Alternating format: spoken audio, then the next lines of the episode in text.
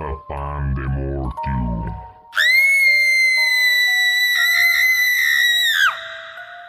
Toma, mijito. Un pan para el susto. El único pan que no te cura el espanto.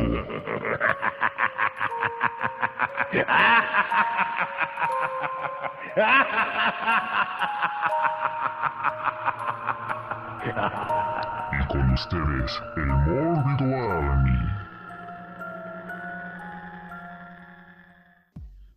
Buenas noches, buenos días, buenas tardes. Estamos en otro episodio de Pan de Mortium y en esta ocasión vamos a dedicarlo a los Simpson y vamos a recorrer los episodios del 1 al 4 de la casita del horror de los Simpson.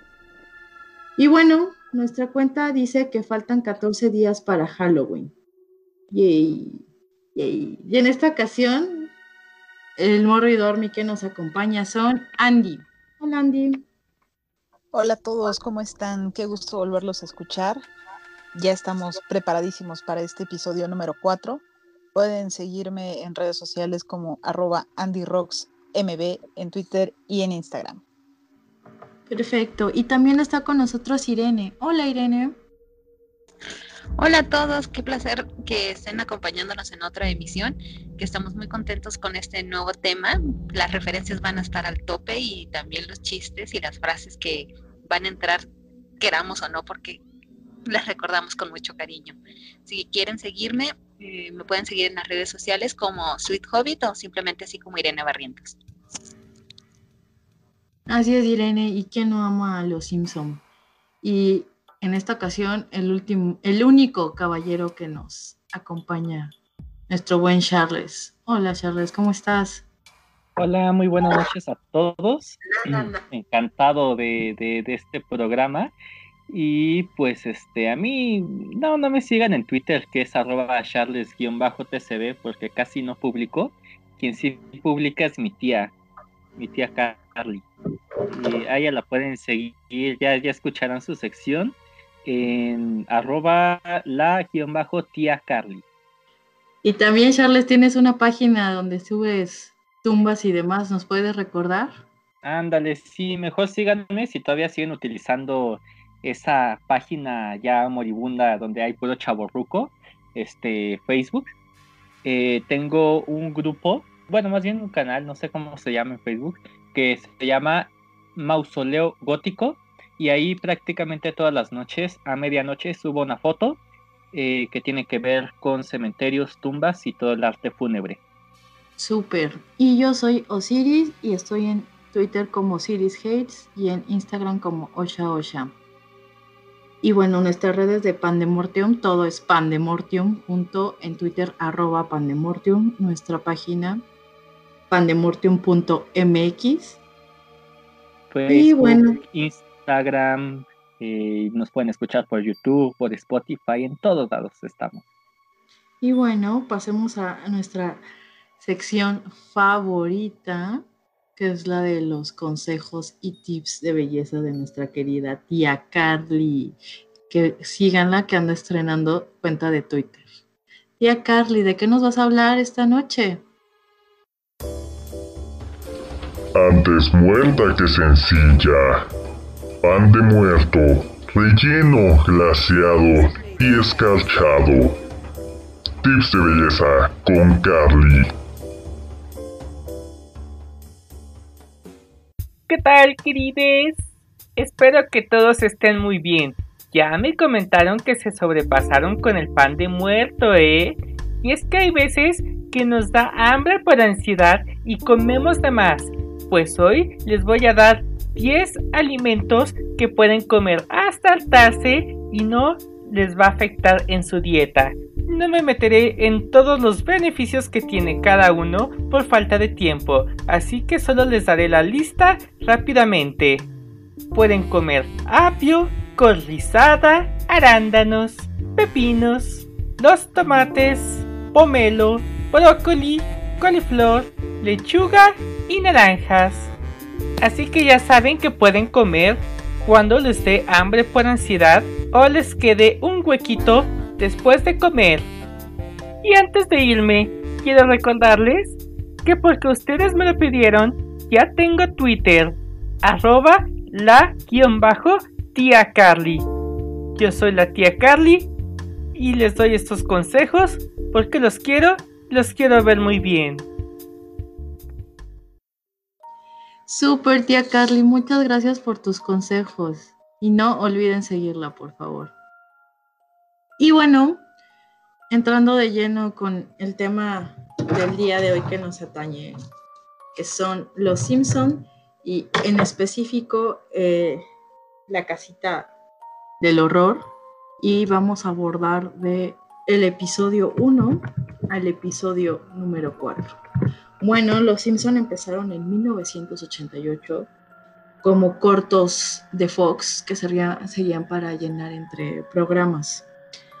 Y bueno, en la temporada cero hubo un pequeño guiño a estas casitas del horror mientras Bart le está contando unas historias de terror a sus, a sus hermanas. Todo esto fue en el 88.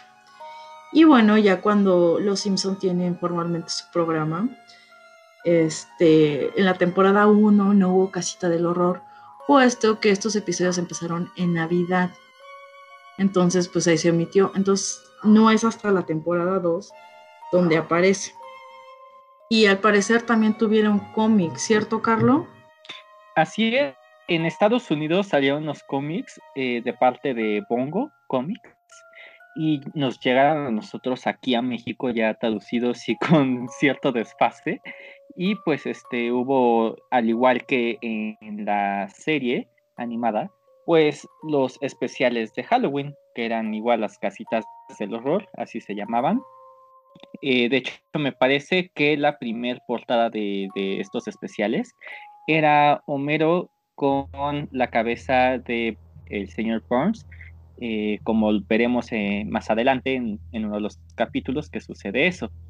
Y yo afortunadamente tuve uno de esos cómics que era la casita del horror número 4 y como comentábamos en el primer episodio de Pandemortium, eh, al ser como lo que tenía, lo único que tenía a la mano en tiempos sin internet, eh, ese era el cómic que leía cada octubre.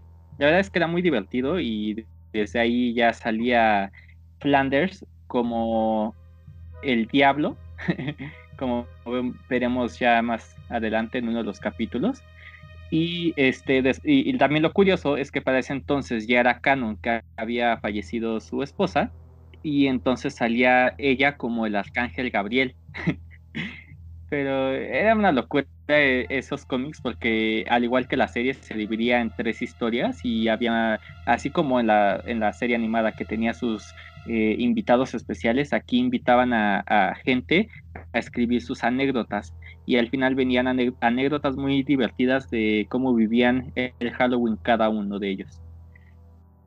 Y pues ya nada más para pasar a la serie, eh, estos cortos que, que, tú dices que mm, se le conoce como la temporada cero, eh, aparecieron en el show de Tracy Ullman, que era un comediante y cada vez que se iban a, comerciales, salía un fragmento de Los Simpsons hasta que al final del programa pues ya se completaba como que una historia o, un chiste en común que hoy en día podemos encontrar con facilidad en YouTube como la temporada cero y cada episodio dura como tres minutitos, o sea, son muy cortos y en un día te puedes echar la temporada completa.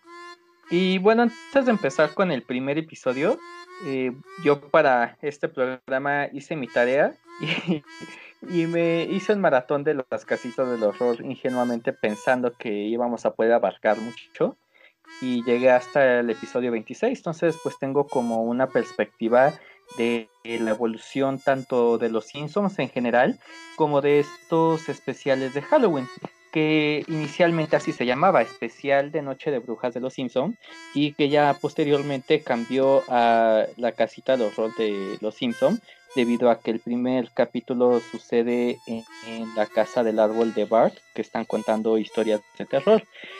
Al principio siento que sí dan más cercanos a lo que es el terror y el horror. De hecho, el primer capítulo, si nos damos cuenta, habla de tres miedos totalmente americanos y poco a poco empiezan a, salirse como del huacal, diríamos aquí en México.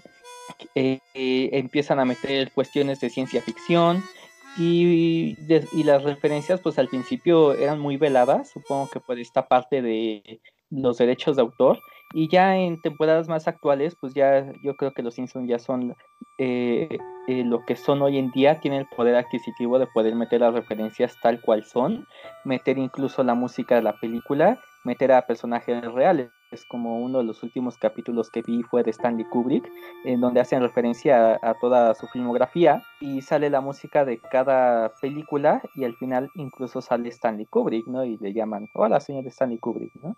Entonces, o sea, nos damos cuenta como al principio era una cuestión más sutil, después se vuelve algo más directo, pero esto hace también que al principio sean historias originales y que ya en la actualidad nada más sea como la parodia de X o Y película. Ya no son tan originales los capítulos, aunque de repente nos podemos llevar varias sorpresas, como en el capítulo, bueno, en el episodio especial 24, en el que eh, comentaba de este de Stanley Kubrick, también hay uno que es de zombies y la neta es, está muy bueno ese capítulo.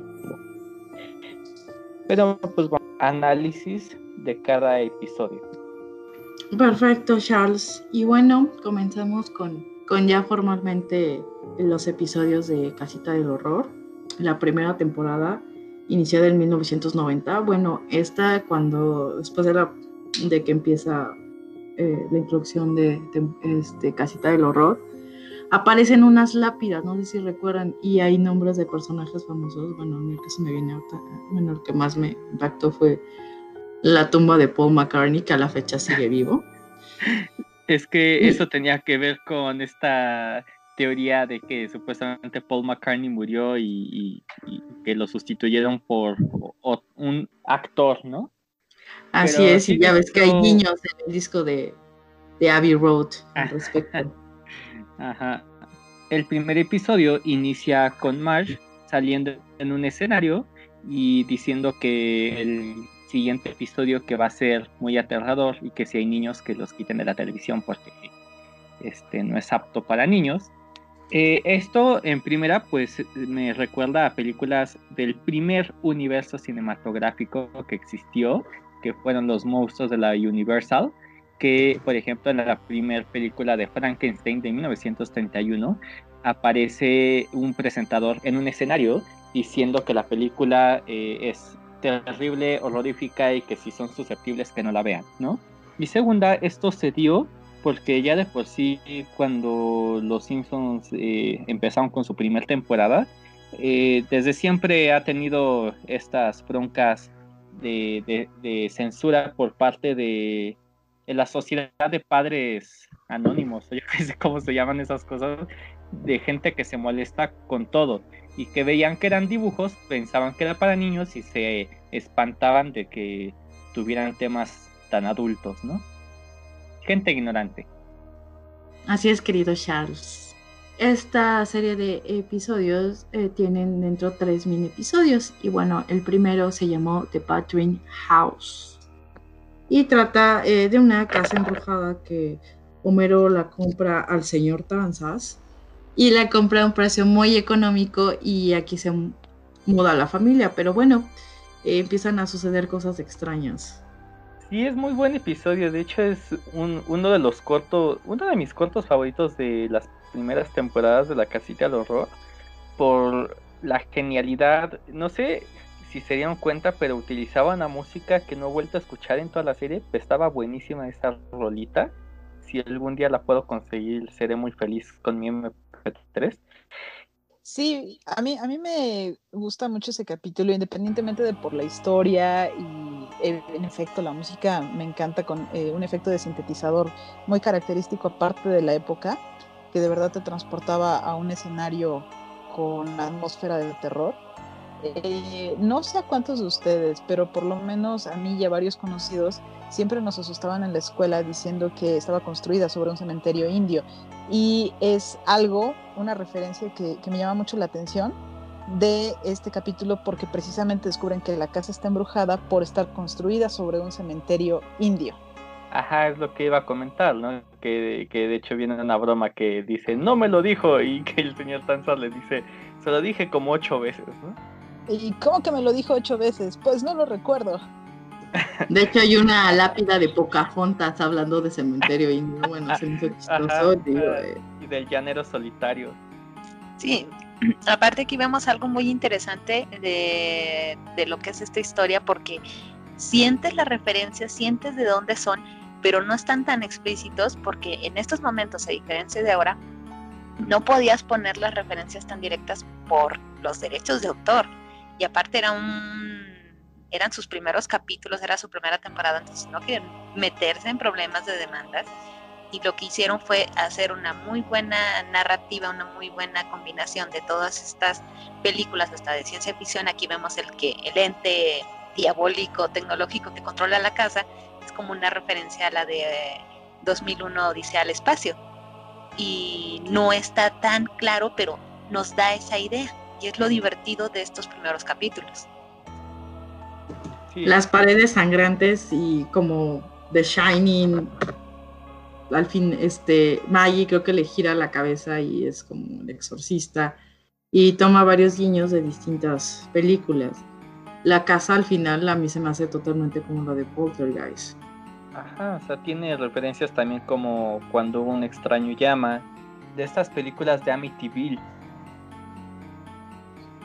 Y el segundo episodio de esta primera temporada, Hungry Art Demand. Y bueno, aquí los Simpson están en su patio trasero y de repente llegan los extraterrestres. Es el primera, la primera vez que, que vemos a los extraterrestres acá en Yacodos. Los abducen. Y por cierto, a Homero les cuesta trabajo llevárselo.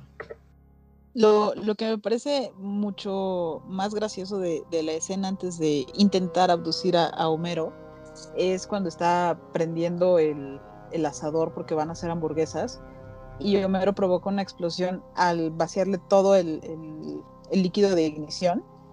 Entonces ahí lo que nos refleja es que Homero es torpe y que incluso cuando lo están abduciendo el cuate va comiendo su hamburguesa y le vale porque bajan un rayo abductor, no se puede y tienen que bajar un segundo, no recuerdo si un tercero para poder subirlo. Pero pues el cuate es como, pues bueno, ya me está llevando, pero me, me, lleva con todo mi hamburguesa, ¿no? Sí, es buenísimo eh, los chistes de esa primera temporada. Creo que de las primeras temporadas en general eh, es un humor más simple y eso es lo que hace que, que tengan mm, mayor eh, calidad o no sé cómo llamarlo esas temporadas y que ya en las temporadas más actuales ya son como un, un, una comedia más rebuscada. Y bueno, este capítulo, bueno, más bien esta, este fragmento de este capítulo eh, habla de un capítulo de la dimensión desconocida que yo sí vi antes de, ver el especial, que en español se llamaba Para servir al hombre y que de hecho se hace una broma de eso ya más adelante cuando eh, tienen un libro y que dice How to Cook eh, Humans, ¿no? Y después que empiezan de How to Cook for Humans y después How to Cook for 40 Humans. Es una cosa hilarante que tal vez en la traducción se pierde un poquito, pero lo rescatan muy bien con el doblaje. ¿Y qué hace este juego? Que lo mismo sucede en la dimensión desconocida, de que creen que el libro es cómo servir de servicio al hombre, pero en realidad están refiriéndose a un libro de cocina de cómo cocinar al hombre, ¿no? Cómo servir, cómo presentar al, al hombre como un platillo, ¿no? Tal cual. En efecto, fíjate que todas eh, esas referencias, tanto lingüísticas, literarias, este, de, del juego de la homonimia, eh, creo que constituyen las primeras temporadas de Los Simpson como las mejores, independientemente de, de las generales, sobre todo de las casitas del horror porque incluso el hecho de tener eh, situaciones con los derechos de autor llevaba a que todos los personajes tuvieran que coincidir y adecuarse a las historias para formar una sola. O sea, no era tal cual eh, colocar a los personajes en lo que es y que incluso cuando fue, por ejemplo, eh, bueno, ya hablaremos, hablaremos más adelante de, del cuervo, eh, se adapta de manera muy precisa a los personajes de los Simpson sin verlos forzados. Era una historia original construida con referencias de películas de relatos pero de una manera muy inteligente. También lo interesante de esto es de que, así como dice Carlos, él se alcanzó a ver este capítulo de la dimensión desconocida, algunas otras personas no. Y lo que hizo es de que nos interesara saber de dónde proviene esta historia. Ya después cuando obviamente descubrimos que los Simpson hacían una referencia o un homenaje a algo. Entonces vemos que también hacen mucha referencia a lo que es la dimensión desconocida y ayudó a que, a que nosotros buscáramos esos capítulos y poder ver las versiones originales, acercarnos a algo que, que ya existía pero que no lo habíamos visto. Y bueno, al final cuando la familia regresa porque le rompieron el corazón a los alienígenas, puesto que no se los querían comer. Simplemente les querían enseñar las cosas divinas que les podían traer su, su mundo ya cuando los dejan, eh, Lisa dice una buenísima frase, había unos monstruos en esa nave y esos monstruos éramos nosotros. Y bueno, vamos a pasar al siguiente segmento que como ya bien nos dijo Andy, es una recreación del cuervo que ni mandada a o sea, e, está buenísima yo que, soy fan de, de Poe y que es un poema que he leído muchas veces creo que es la mejor adaptación que he visto en mi vida. y esta adaptación es genuina porque Homero se adapta muy bien a su personaje, Bart también, eh, lo que dice Bart, las acciones que maneja Homero que son muy de Homero y aún así entran perfectamente en el canon del cuervo. O sea, creo que es una maravilla este segmento. Fíjate que a, mí me gusta mucho el relato, también me considero una admiradora y seguidora de Poe. Y en su momento yo sabía que era un poema de Edgar Allan Poe, pero no había tenido la oportunidad de leerlo.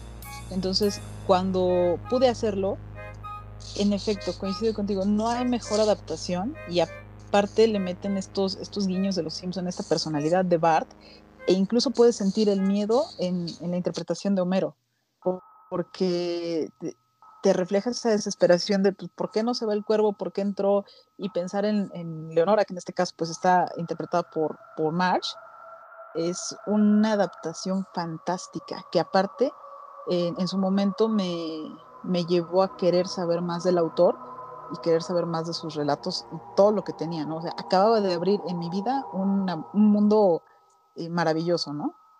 Y sí, ah, yo también, ah, lo que me sucedió, yo primero eh, conocí este capítulo antes de leer a Edgar Allan Poe y bueno, cuando llegó a mis manos ese cuento, eh, obviamente lo primero dije, ah, ya lo vi en Los Simpson. Y bueno, este episodio cierra de que terminan de contar los, los cuentos en, su, en, la casita del árbol. Y comentan, no, no, nada me asustó, nada me asustó. Y ahí estaba Homero escondido y él sí se asustó ya se va a dormir, se esconde en las sábanas y, ve ahí un pequeño como cuervito en la, ventana, se esconde y le dice a March, March, odio el día de brujas. Y así es como concluye el primer episodio de la casita del horror. Y es que ese es el factor Simpson, ¿no? Que ya todo lo, ya, ya todo ha aparecido en los Simpsons y ya todo lo predijeron en ese entonces nos generaba esa curiosidad de querer conocer de dónde venía la referencia y si no lo conocías había alguien que te podía esclarecer. Eh, hablo de una época antes de, internet.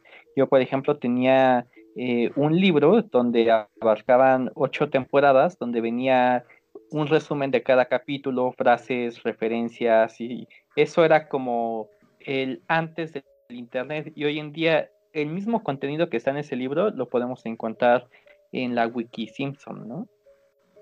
Neta, hay una Wiki Simpson. hay un wiki de todo.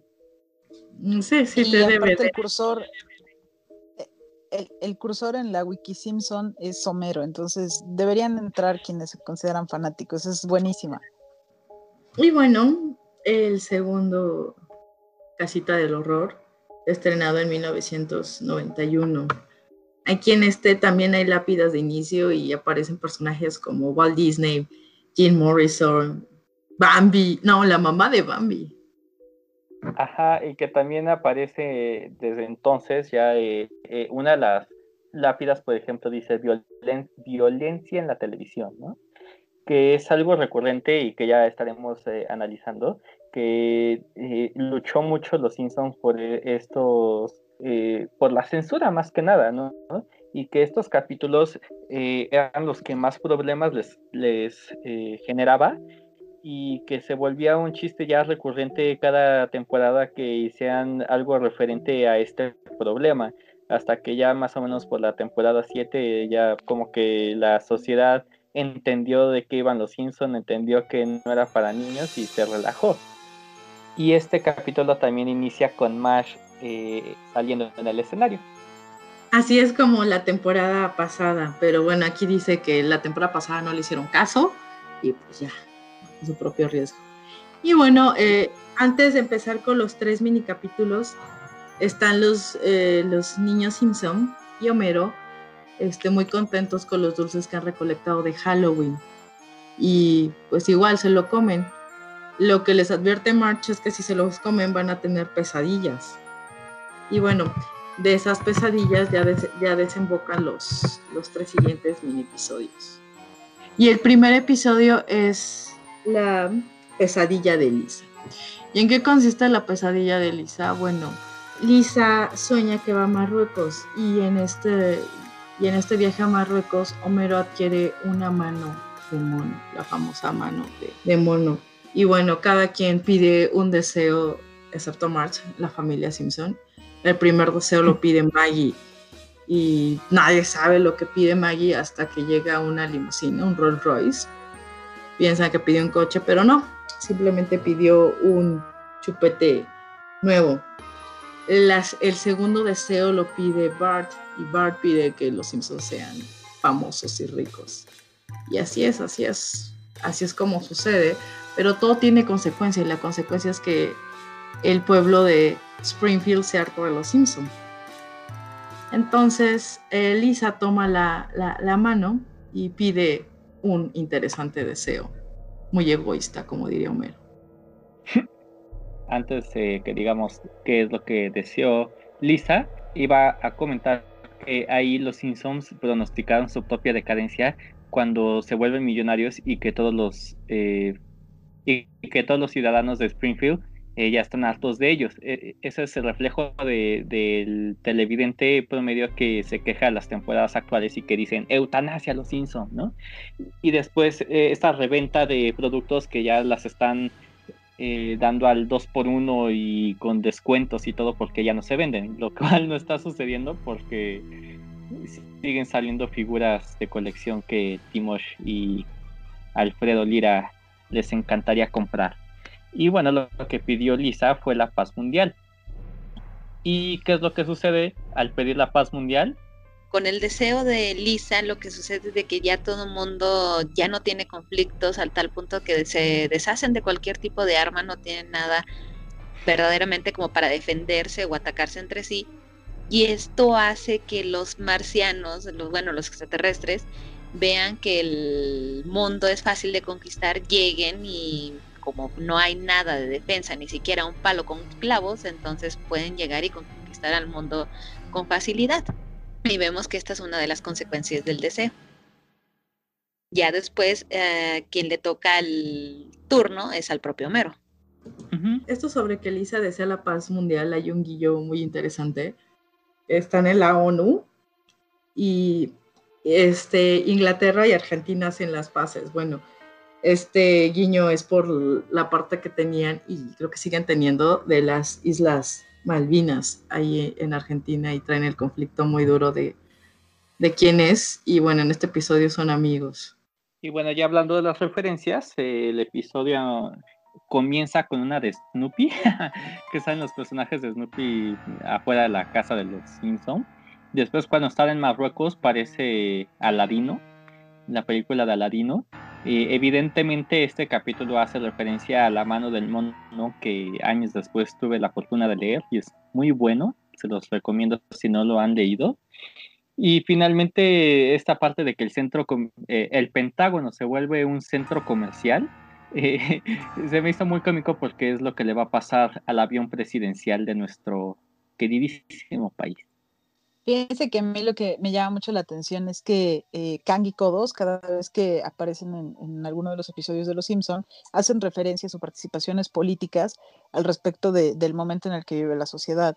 En ese momento, este, cuando Flanders toma la mano de Mono y revierte el, deseo pidiendo que ojalá se libraran de estos extraterrestres invasores, eh, llega Moe con un palo, con un clavo, y este y comienza a perseguirlos, ¿no? Entonces eh, todos los alienígenas salen de- del planeta y dicen, bueno, es que los seres humanos van a seguir haciendo palos con clavos cada vez más y más grandes hasta que incluso lleguen a destruirse entre ellos, ¿no?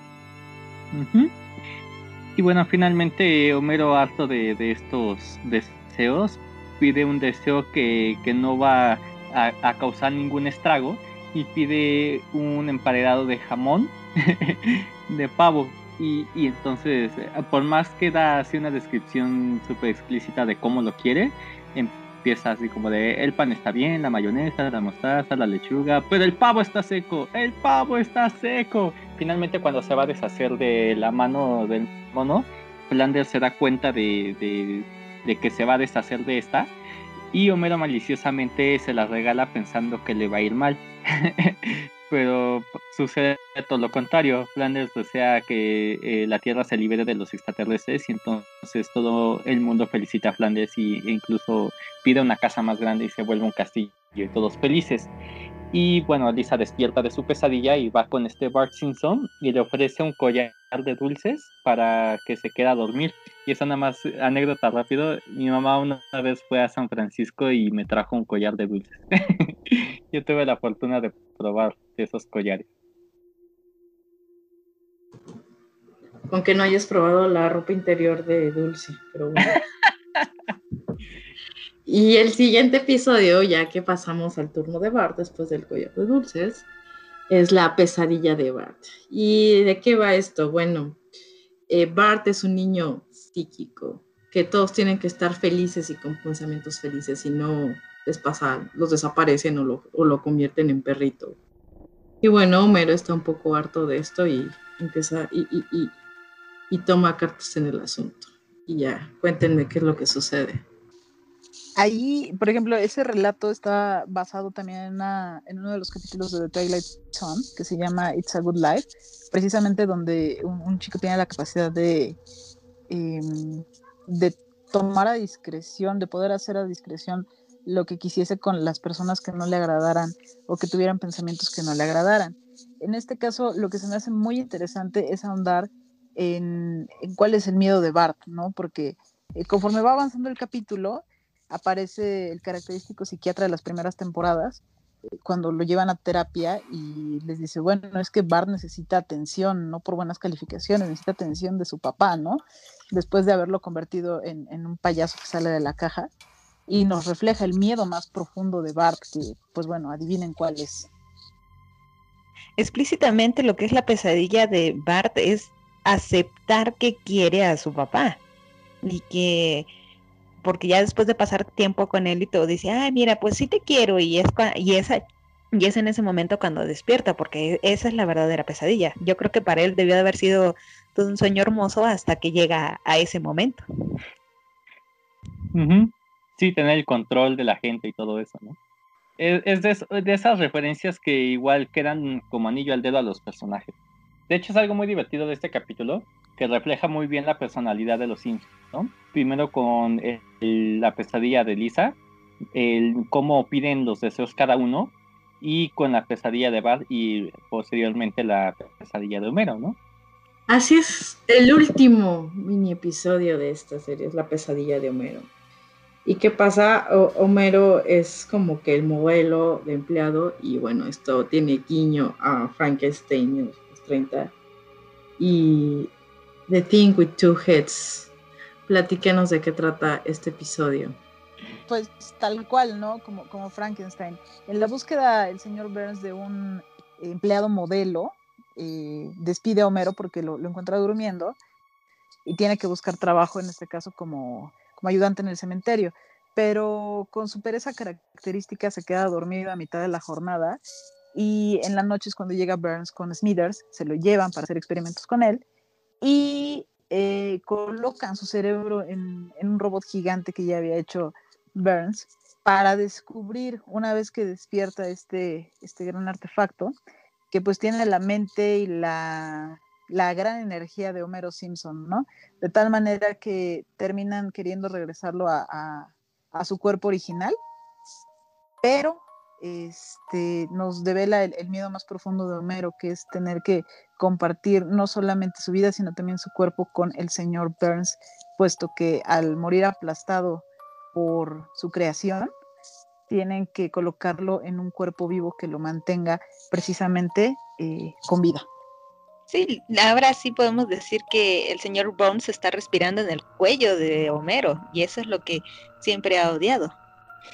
No, y aparte lo, lo, lo super creepy que se ve Homero con el señor Burns acá, se ve bastante creepy. Pero bueno, este fue el último mini episodio de Castel Horror 2. Entonces pasamos con La Casita del Horror número 3. En esta secuencia, bueno, al comenzar, Homero sale con una... Ahora Homero va a saludar al público, pero sale en una silueta, de Alfred Hitchcock. Y bueno, después de que advierte y demás, todo comienza en la casa de los Simpson, que se está llevando a cabo una fiesta de, Halloween y varios de, los invitados del pueblo de, Springfield están vestidos. Y el que más recuerdo es Bart, que está caracterizado como Alex de la naranja mecánica. El chiste de, de, esta reunión es que comienzan a, a contar historias de terror. Sí, esa silueta de Hitchcock es la que aparecía en el programa Alfred Hitchcock presenta. Hitchcock, al ser el primer director excéntrico que quería ser protagonista, hacía muchos cameos y pues en Los Simpsons sigue haciendo cameos en futuras ocasiones, ¿no? En efecto, y bueno, el primer episodio después de esta fiesta que están este, platicando es la de El payaso sin piedad. ¿Y de qué trata? Es cumpleaños de, de, de Bart y Homero olvida comprarle un regalo, entonces va a una tienda mística donde compra un muñeco Krusty. Le advierten que el muñeco Krusty es inusual y bueno, de ahí se empieza a desenvolver todo el episodio. Así es que esta compra es una referencia a Gremlin eh, por el lugar donde lo compra de aquí sale el meme de qué bien, qué mal, qué bien, qué mal, y después Homero quedándose pensando. y, el que cobre vida, eh, el Krusty, eh, también es referencia a Gremlins, pero a, en ese momento que estaba muy de moda, a Chucky, el muñeco diabólico. A Chucky, un poco, bueno, ya más recientemente podemos compararlo con, con otro, otras películas, ¿no? Dícese Anabel en su momento quizá la Anabel mexicana, que era las vacaciones de terror, ¿no? Con Pedrito Fernández y eh, me parece que era Lucerito, ¿no?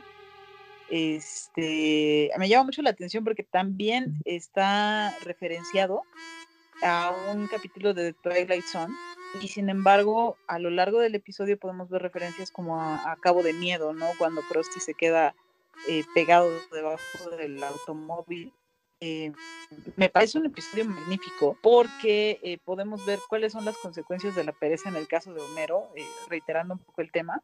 Y eh, al final todo se soluciona porque pues solamente estaba eh, colocado el botón en payaso malo, ¿no? Solamente había que cambiarlo. Y así fue como Krusty obtuvo una vida aburrida al lado, al lado de, Stacy Malibu ahorita lo que me acuerdo mucho también de ese capítulo es que en uno de los momentos en donde este payaso intenta matar a Homero, Homero se está bañando y entonces tiene que huir del payaso y corre desnudo por la casa en frente de Marsh y de sus hermanas. Y vemos el cambio radical en la cara de las hermanas, y como que, bueno, ya se me quita el hambre. Pero es algo así muy, muy gracioso después de un intento de asesinato. E incluso una de las, de las hermanas dice, bueno, ahí va eh, mi último rastro de heterosexualidad, ¿no? Lo que más me gusta de este capítulo y que eh, es, es una referencia también ahí un, un poco este de, de fanático. Es, me, me gusta mucho porque Homero cuando se está bañando canta eh, en el doblaje mexicano estaba la pájara pinta, ¿no? Entonces, me encanta es- es- ese guiñito, ¿no? Porque aparte está todo tranquilo cantando y de pronto sale eh, Mini Krusty a intentar asesinarlo. Sí, el doblaje aquí en México es lo- eh, el éxito de Los Simpson, que también he escuchado el comentario de que Los Simpson tuvo éxito en Estados Unidos porque era una exageración de su sociedad, mientras que aquí en México es un reflejo de nuestra realidad, ¿no? Mi México Así es. mágico. Así es, Andy. México mágico. Toda la razón. Y bueno, el siguiente mini episodio de esta tercera entrega es King Homero. Y bueno, aquí nos muestra una secuencia blanco y negro basada absolutamente en King Kong de 1933. Sí que es de esos eh, fragmentos que si nunca llegaste a ver, por ejemplo, ahorita que acabas de decir King Kong de 1933 y nada más te gustó y, más, y nada más viste la de Peter Jackson, pues aquí como que ya sabes de qué va y de, de qué trata, eh, gracias a que lo viste en Los Simpsons, ¿no? Y nuevamente haciendo guiños a las películas clásicas, ¿no? Le da preferencia a las películas clásicas que a los actuales. Digo, King Kong ha sido. Le han hecho remake y secuencias todo eso millones de veces. Pues es, es una escena que ha sido parodiada en, en diferentes medios. O sea, aunque tú no hayas visto la película original, sabes muy bien que es King Kong y que una, el momento clímax es cuando sube a este edificio y está peleando con los aviones. Y, el, y la broma en Los Simpsons es de que Homero piensa hacer lo mismo, pero ah, es incapaz de llegar a la cima y nomás llega como al segundo piso, segundo piso y se desploma porque está cansado. Y es imprimirle de esta característica de los Simpson a una historia que ya conoces. Sí, que tiene los chistes característicos de, que decíamos hace unos minutos, de por ejemplo cuando Marsh que llega y dicen ya llegó la carnada y que dicen ¿qué? Que ya llegó con su carnavalesca actitud la dama, ¿no? Y después... eh, Carnavalesca figura. Ajá, sí, algo así, eh, ya tiene un ratillo que, que los vi, ya tengo todo confundido. Y después que están Lenin y Carl y dicen, "Va- ¿a dónde vamos? A la isla de los monos. ¿Y qué hay ahí? Pues monos gigantes. Ah, mejor hubiéramos ido a la isla de los caramelos. ¿Y qué hay ahí? Monos, pero menos grandes, ¿no? Y que te da risa porque pues, no te esperabas que dijera eso. Y ese es el tipo de humor característico de las primeras temporadas. Claro, y cuando capturan a King Homero, que allá en su isla es rey, y lo traen al gran espectáculo de hombre blanco, pues cuando él intenta huir y todo eso, este no puede, no tiene condición, puesto que no come verduras y, y come muchas personas, y ni siquiera puede subir, creo que ni al tercer piso del edificio, y cae. Pero March, como buena mujer, lo comprende como es el caso de que comprende Homero, y termina casándose con él. Y bueno, Homero se termina comiendo papá de March, que, que por cierto nunca se ve en la serie. Ya sabemos que lo que sucede en la casita del horror ya no es canon.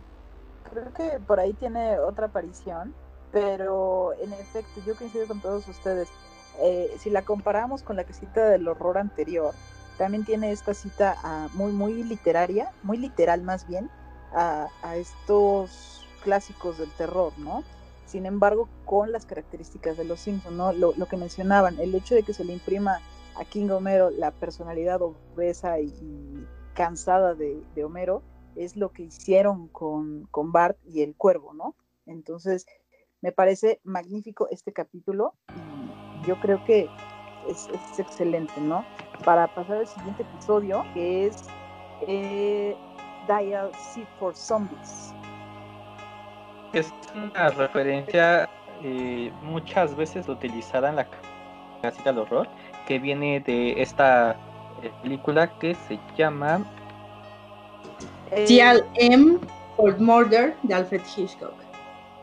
Y bueno, claro, claro, el episodio, no tiene nada que ver con esto, tiene referencias a, a otras películas. Como por ejemplo Cementerio de Mascotas, que es como inicia eh, este relato, que están Lisa y Bart intentando revivir a Bola de Nieve 1, que es un chiste recurrente también de los Simpsons que tienen gatos y todos se mueren al poco tiempo. Pero ¿qué pasa, Andy? Pues en, la mala pronunciación del hechizo que, que encuentran en la sección oculta de la biblioteca, terminan reviviendo a todos los muertos del cementerio de Springfield y esto nos lleva a la referencia de The Night of the Living Dead, en donde podemos ver cómo todos se levantan y comienzan a, a buscar comer cerebros, cuando los zombies en ese momento pues tenían una dieta alta en neuronas. Y una de las cosas también muy graciosas que descubrí ya tiempo después fue que cuando Bart está, está haciendo todo este hechizo para disque levantar a los muertos, eh, trae de sombrero la portada de Michael Jackson, en donde está la canción de Thriller, conocida mundialmente por ser la canción de los zombies. Eh, y que no lo not que no lo notas sino hasta hasta después, al menos yo en mi caso lo, lo vi y se me hizo muy interesante que lograron poner algo de zombies sin tener que meter realmente a toda la referencia ni meterse en derechos de autor. Que por ejemplo ahí en derechos de autor la tenían muy sencillo porque The Night of the Living Dead, la, la primera versión de George A. Romero, pues está libre de derechos totalmente, lo cual considero que dio la oportunidad a que este episodio tuviera más referencias al respecto de esa película. Y el resto de, del, del, segmento se vuelve una serie de chistes increíbles, eh, empezando por este momento en que están viendo a Krusty y que lo atacan los zombies y pide a los niños que les den los cerebros de sus padres y después que llegan los zombies a la casa de los Simpson, eh, este Homero hace su momento heroico estelar, eh, sacrificándose por su familia, pero sale ileso porque los zombies al esculcar su cerebro, bueno, su cráneo, eh, se dan cuenta de que está hueco. Después continúa con que salen de la casa, van huyendo a, la biblioteca escolar y este Homero se encuentra con Flanders y le dispara y viene el magnífico momento donde papá mataste el zombie de Flanders era un zombie y finalmente ya llegan a, la biblioteca escolar y antes y pasan por el pasillo donde se encuentran a varios muertos famosos como a Shakespeare Creo o, que eran figu figuras Lincoln. históricas de Estados Unidos. Sí, algo así como Lincoln y Washington. Ajá.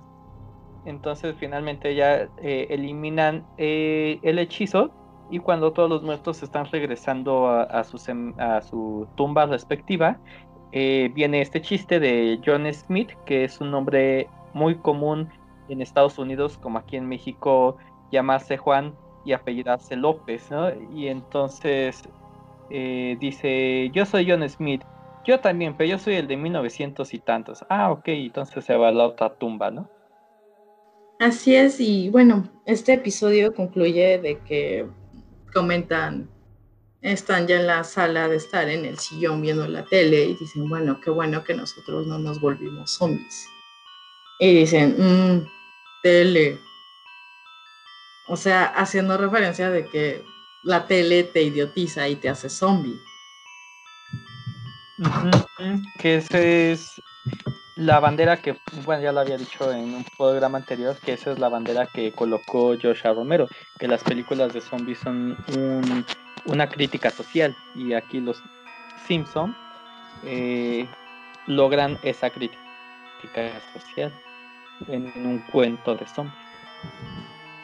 Pues bueno, pasemos al cuarto y último. Casita del Horror número 4, estrenada en 1993. Que a mí en lo personal estos tres mini episodios son de mis favoritos.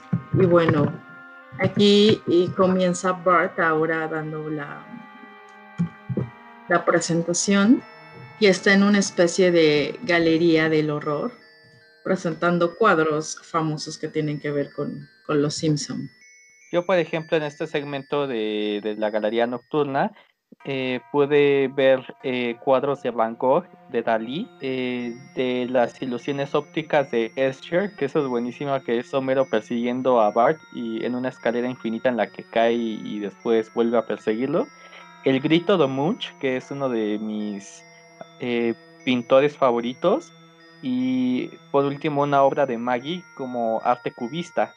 Y esta serie de Galería Nocturna es buenísima porque es la continuación de La Dimensión Desconocida, cuando Rod Serling ya estaba harto de La Dimensión Desconocida porque le costaba bastante dinero y esfuerzo y se volvió nada más presentador y dejó de escribir. Pero eso será para otro pan de Mortium. Y bueno, el primer mini episodio es el que todos queremos y referenciamos el diablo y Homero Simpson.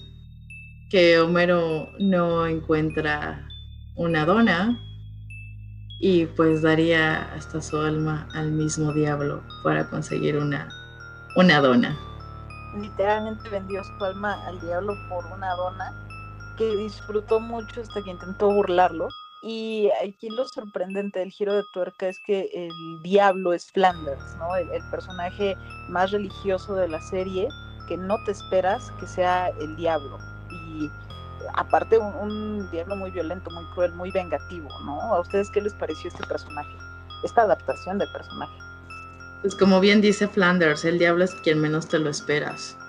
A mí me encanta este Flanders Diablo, que de hecho como yo lo veía en el cómic que les comentaba, pensaba que era canon y me decepcionó que ya en futuras temporadas dejó de ser el diablo y el diablo tiene una figura propia, así como Dios tiene su figura propia. Qué dato curioso, es el único personaje de los Simpsons que tiene cinco dedos.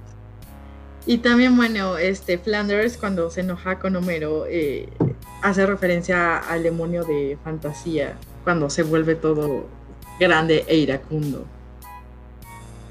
sí, del segmento de fantasía de, The Night on the Bald Mountain. Maravilloso segmento, ¿no? A mí me encantó esa, esa referencia, ese guiño. Y de hecho, cuando este cuando Mero lo burla y lo, lo somete a juicio porque pues se ha comido toda la dona sin querer entregar su alma y baja Marsh a la cocina y le dice, bueno, pero tiene derecho a un juicio, eh, lo, lo, lleva al, eh, mientras espera la, ficha donde podrá pelear por su alma. Lo primero que vemos cuando llega es algo que me referencia mucho a estos segmentos de, fantasías animadas de ayer y hoy, cuando bajan, lo destazan, lo convierten en salchicha, este, y lo llevan a la, a la, dirección de castigos irónicos, a la división de castigos irónicos, en donde tiene que comerse todas las rodillas, las, ah, le tiene que comerse todas las rosquillas del mundo. Y segundos más tarde vemos a, un Homero súper obeso que está disfrutando de todas las, las, rosquillas, mientras el encargado de su castigo dice, oye, pero es que el último gordo se volvió loco en 15 minutos. Yo no me hubiera vuelto loca con las rosquillas. Es que subestimaron a Homero, digo, vendió su alma por una rosquilla, era inevitable que también este, se comiera todo lo que le dan, digo, este, para él en vez de un castigo, yo creo que fue así como que un premio o algo, así como que mira, me comí una rosquilla y ahora voy a comer muchas más. Y por eso fue más gracioso de que lo mandaran a un castigo irónico que le gustó y creo que el castigo irónico fue para el demonio. Y hablando de esta parte del juicio, los personajes que están en el juicio son súper interesantes. Nixon, que bueno, eh, Nixon hace un comentario de que, oye, yo todavía no me he muerto. Cuando se estrenó este episodio, eh, Nixon todavía no, se, no, no, había fallecido, puesto que este se estrenó en el 93. Me parece que seis meses después de que se estrenó el episodio fue cuando Nixon, pues ya, falleció. E incluso el diablo hace la referencia de que eh, le debe un favor y por eso es que lo llamo como jurado, ¿no? Y que ahí también sale este famoso abogado que es un papanatas y que hace una de sus mejores representaciones tratando de defender a Homero, ¿no? Pero finalmente termina huyendo por el baño. Y quien finalmente salva a Homero pues es March, porque el día que se casaron le entregó su alma. Oh, ñoño. Muy romántico Este me- el hecho de que la familia Simpson está vendiendo su alma por algo, ¿no? Sí, y algo también muy gracioso en lo que Marsh está buscando un abogado para poder defender a Homero, este Bart está jugando con el diablo de, ay, vendería mi alma por un auto de Fórmula 1. Y aparece el diablo con, con, con el carro, le podemos llegar a un trato. Y dice, no, ya no quiero. Y pues desaparece, y entonces Marsh lo regaña, Bart, ya deja de estar jugando con el diablo. También es algo muy gracioso de cómo es que Bart con tanta, facili- con tanta facilidad es capaz de molestar al diablo. Y que además Bart cuando eh, entra a la cocina y ve a este Flanders eh, como diablo, se saludan como si nada, ¿no? Dando a entender que ya, ya se conocían de antes. Y bueno, finalmente cuando eh, el juicio eh, lo gana Homero, ese Flanders no se va a ir tan fácilmente y lo condena con una maldición, que es convertirle la cabeza en rosquilla y que eso provoca que él se esté comiendo a sí mismo y que le dice Marge, deja de comerte y este Homero así como de, ah, es que estoy muy esponjosito y afuera pues todo el cuerpo de policías esperando con su taza de café eh, diciendo el, el Gorgory, tendrá que salir algún día, algún día y nada más Tato ñoño en el magnífico juego de los Simpsons Hit and Run, una de las mejores obras pixeliles que se han hecho en la vida que hace referencia a todas las temporadas hasta, habidas y por haber hasta que salió ese juego. Eh, uno de los disfraces, por decirlo así, o skin que puedes usar es a Homero con cabeza de dona. Y si lo dejas parados y, o sea, sin mover el control mucho tiempo, se arranca a pedazos y se, lo, se come a sí mismo. Y bueno, buenísimo eso del diablo y Homero Simpson. Y bueno, vamos con otro muy, muy padre, terror a cinco y medio pies. O sea, aquí en México conocido como terror a, terror a metro y medio. Y allá son pies, pero bueno. El episodio comienza que Bart tiene una pesadilla mientras... Pues sí, está durmiendo. Y está todo alterado y demás. Y cuando llega al autobús escolar, pues se encuentra que está Skinner y demás y empieza a alucinarse que ve un gremlin, nadie le cree. Y bueno, este episodio está referente a Dimensión Desconocida. Eh, bueno, aquí el original, en lugar de tra transcurrir en un camión escolar, pues está sucediendo en un, en un avión. Fíjate que a mí este episodio me, me da con, con, mucha nostalgia porque es, es, uno de mis capítulos favoritos de la Dimensión Desconocida, pero justo en la semana que estuve haciendo la tarea también, eh, cuando Bart despierta de la pesadilla y baja a desayunar, lo primero que le dice a su mamá es, he tenido una visión de mi inevitable muerte. Y lo primero que se me vino a la mente fue eh, Destino Final, con eh, este presentimiento de que van a pasar cosas, ¿no? Eventualmente cuando Bart eh, va avanzando y, se encuentra sumido en la desesperación de que nadie le cree que hay un monstruo eh, en un costado del autobús, este, es una sensación que de verdad puedes sentir no solo en el capítulo de la dimensión desconocida, sino te lo transmite también Bart y nadie le cree, ¿no? O sea, el cuate incluso lo, lo me parece que lo amarran y lo sientan con, con Uther y, y nadie le cree, ¿no? Al final, este, pues trata de hacer todo lo posible y el pobre Gremlin termina con Flanders, eh, a quien también terminan asesinando, por cierto. Y cuando persigue a Bart en la ambulancia y muestra la cabeza de Flanders, a mí me recordó mucho a una de las escenas de Reanimator, donde el doctor comienza a hablar con la cabeza cercenada.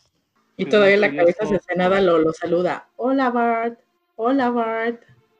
Uh -huh. Es muy curioso cómo podemos referenciar algo que incluso todavía no salía con esto que dices de destino final, ¿no? Fueron más o menos con contemporáneas, este, a, yo creo que a los pocos años fue cuando salió y lo vemos así como que, vaya, lo predijeron, lo copiaron, no sabemos, pero el hecho de que pues sí es, fue muy divertido el cómo pasaron toda esta trama de que fue de terror de un avión a un autobús escolar, algo que te imaginarías que no tuviera tanto, tanto peligro. Y es que no es que tanto como que lo copiaran, sino es como una idea que está en el inconsciente colectivo este de tener déjà vus y más bien la película toma un elemento que ya es, como si ahorita hiciera una película de La Llorona, o sea, ya todo mundo eh, sabe quién es la Llorona y todo, pero le meto un giro inesperado en el que la Llorona en realidad es, no sé, la, la que atiende la caja número 2 del Oxxo, ¿no? Entonces aquí lo que hacen con Destino Final es agarrar eh, un elemento ya muy, muy usado y volverlo interesante. en, ¿Y, y qué pasa si te salvas y entonces la muerte te vuelve a perseguir, ¿no? Y tienes que huir de la muerte. Y lo interesante de la película no es la trama, aunque al principio era muy buena y después se volvió más mm, X, es más bien el ver cómo van a morir, ¿no? Eso es lo interesante de esa película. Las muertes ingeniosas. Sí, y de cosas ingeniosas también que vemos y se pierden en lo que uno entiende en ese momento como de niño, es cuando Bart en uno de los momentos para poder zafarse del monstruo, eh, va directo con Otto y le dice, "Ah, Otto, tienes que deshacerse de, de ese monstruo. Ya en la, lo que es la traducción doblaje, pues así lo dice literalmente monstruo, mientras que en inglés es este gremlin. Y cuando se abre la toma vemos que Juan Topo va manejando un carro que es un modelo llamado gremlin, eh, descontinuado desde hace mucho. Y entonces Otto pues entiende la, la frase y dice, no te preocupes amigo, yo me encargo, da un volantazo y hace que Juan Topo se salga del camino. Es más, ni siquiera choca, nomás llega así directito a un, a un árbol, lo toca así casi nada y explota. Y no lo entendemos sino ya hasta después porque el auto es un gremlin. O sea, Otto sí cumplió con lo que dijo Bart, se deshizo del gremlin. Uno de los autos más horrendos de la historia y también según la película de Cars. Perdón por la referencia. y bueno, este episodio también concluye que llegan a, la escuela y pues el autobús está destrozado totalmente y, y Bar vuelto loco. Y bueno, y el último mini episodio que cierra este Casita del Horror 4 y cierra nuestro Pandemortium del día de hoy es creo que el favorito de, de muchos. Sí, ya sé que tenemos un chorro de favoritos. Pero este caso es Drácula de Bart Simpson, llamado así en lugar de Drácula de Bram Stoker. Bueno, en, en este entonces la, la película era súper, súper re- reciente. Y aquí viajan a Pensilvania en lugar de Transilvania para ir a visi- visitar a la mansión del señor Burns. Y Homero menciona, oigan, ¿se lavaron el cuello? Sí, sí nos lavamos el cuello como lo pide el señor Burns. Y todo se desata cuando llegan a la mansión del señor Burns y el señor Burns es una ejemplificación magnífica de, Drácula. Y bueno, la, la familia está cenando con él y, y Lisa, claro, es, es la que comienza a sospechar del señor Burns. Pues es que no es tanto sospecharlo, lo vemos obviamente de cómo ah, llegan, a, hacen un reportaje de que personas aparecieron muertas con ciertos indicios. Luego vemos al señor Burns que dice que compró el banco de sangre y lo vemos hasta todavía con sangre chorreando en la boca. Y Elisa hasta corrige al periodista, dice, no, no es, no es esto, es un no muerto, un vampiro. Y se burlan de ella, así como suele, suele pasar. Y, y, pues ya como les toca ahora a los Simpson, por invitación del señor Burns, ir a visitarlo a su casa de verano en Pensilvania. Y vemos y Lisa que, que apenas llegan y Lisa pues está todavía dudando, está, quiere investigarlo y pues Bart va y la, la acompaña para investigar sobre el asunto de sobre el asunto del señor Burns. Y es cuando descubren el, la guarida secreta y fue demasiado fácil encontrarla. Y encuentran todas las pruebas posibles de que el señor Burns es vampiro y al querer escapar, en vez de eh, correr, lo que hace es activar una palanca de diversión, que es lo que lo lleva directamente a la, toda la bola de vampiros. Pues, por ejemplo, esta broma que comentas de, la policía diciendo que fueron hombres lobos y no vampiros o muertos vivientes, eh, es el tipo de, de, chistes que yo comentaba, que en Estados Unidos eh, les parece gracioso a los americanos o gringos, como quieran decirle, porque dicen, bueno, esto nunca sucedería en nuestro país, mientras que aquí en México nos parece gracioso porque decimos, oh, típico de la policía mexicana, ¿no? Y que aparte precisamente en ese segmento nos lleva también a la referencia de la eterna lucha entre los hombres lobo y los vampiros, ¿no? Con la esperanza de eh, distraer la atención a lo que estaba pasando en la casa de verano, el señor Burns. Así es, y finalmente, como bien lo mencionan, eh, bueno, Bart se convierte en vampiro y van a la casa y, y, Bart empieza a acosar a Lisa y bueno, ya convirtió a varios de sus compañeros de la primaria de Springfield en vampiros. Y aquí Milhouse le dice una buenísima frase a, Lisa. Se ven, bueno, les están tratando de convencer que sea vampiro y le dicen, Ven, Lisa, si dices que eres vampiro, te dan una gaseosa gratis en el cine. Super frase.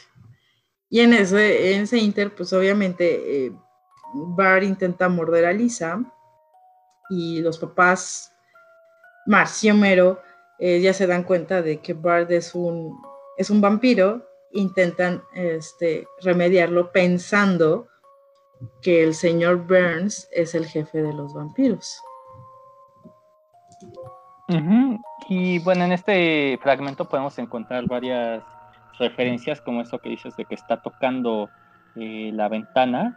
Este bar es semejante a Sam Slot. Eh, después también, por ejemplo, cuando dan la noticia en televisión, está Lisa menciona a Nosferatu y Les Vampires. Les Vampires era una de estas que le llaman cine serial, que son varios capítulos, pues, y que en conjunto hacen una hora y media o más, como tres horas, y así se llamaba The Vampires, de la época del cine mudo.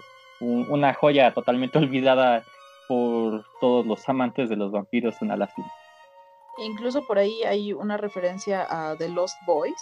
Y eh, eh, cuando entra el abuelo ya convertido también en vampiro, a mí me recuerda mucho al, abuelo de, Monsters, ¿no? De los Monsters, que también tiene este vestuario característico de eh, al convertirse en, un vampiro. Ajá, no quería comentar los boys todavía porque eso es lo que sigue. Cuando van a, matar al señor Burns, este Homero eh, tiene su momento estelar donde dice, estoy cumpliendo la fantasía de todo empleado, pero aún así me siento mal finalmente le clava la estaca. Digo, me, porque me acordé este, de que primero se la clava en el ombligo, después ya en, la, en el corazón. Eh, finalmente se muere el señor Burns de una manera muy cómica y regresa de, de ultratumba para decirle, estás despedido. Y el otro, una muy buena escena. Y, bueno, concluye con un giro de vuelta de tuerca, donde resulta que cree Lisa que ya se salvó de todos los vampiros, pero la familia Simpson está convertida en vampiros y Chan Chan Chan, quien realmente era eh, el líder de los vampiros, era Marsh y ahí es donde comentamos de la referencia de Lost Boys, ¿no? Que creían en un principio que era Kaiser Sutherland y después resultó ser otro. Y bueno, y, después termina de la forma más inverosímil del capítulo cuando van a morder a esta lista, de repente se detienen y feliz noche de brujas y se ponen a cantar una canción como en Snoopy especial de Navidad, ¿no? Y finalmente, para terminar con las referencias, eh, la música que suena en los créditos eh, es muy referencial a los locos Adams, así que, que suenan los chasquidos, los famosos.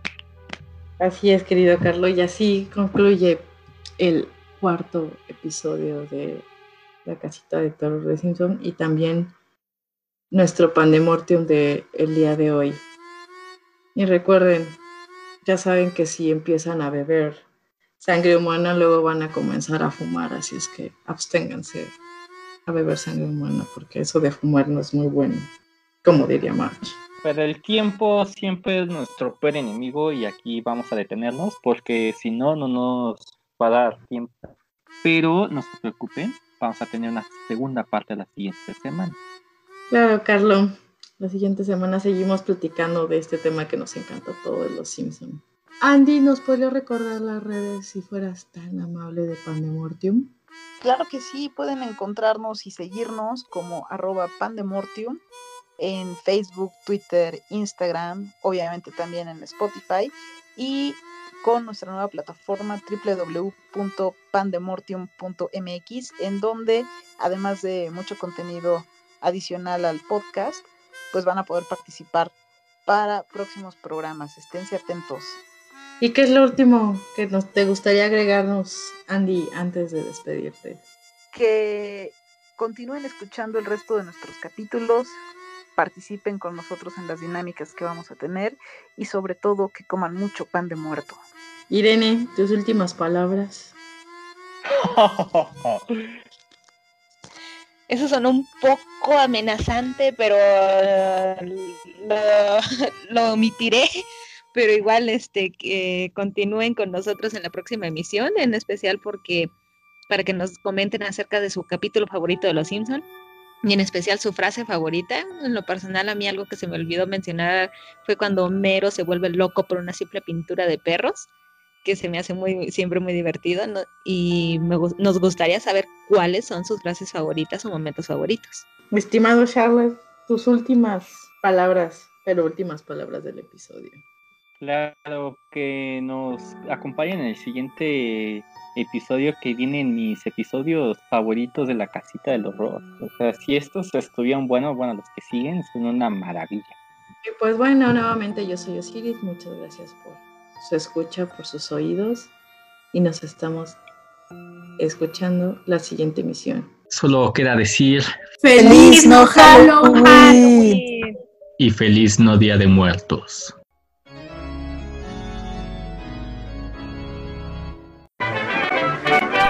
Esto fue Pandemortium. Nos escuchamos en la próxima.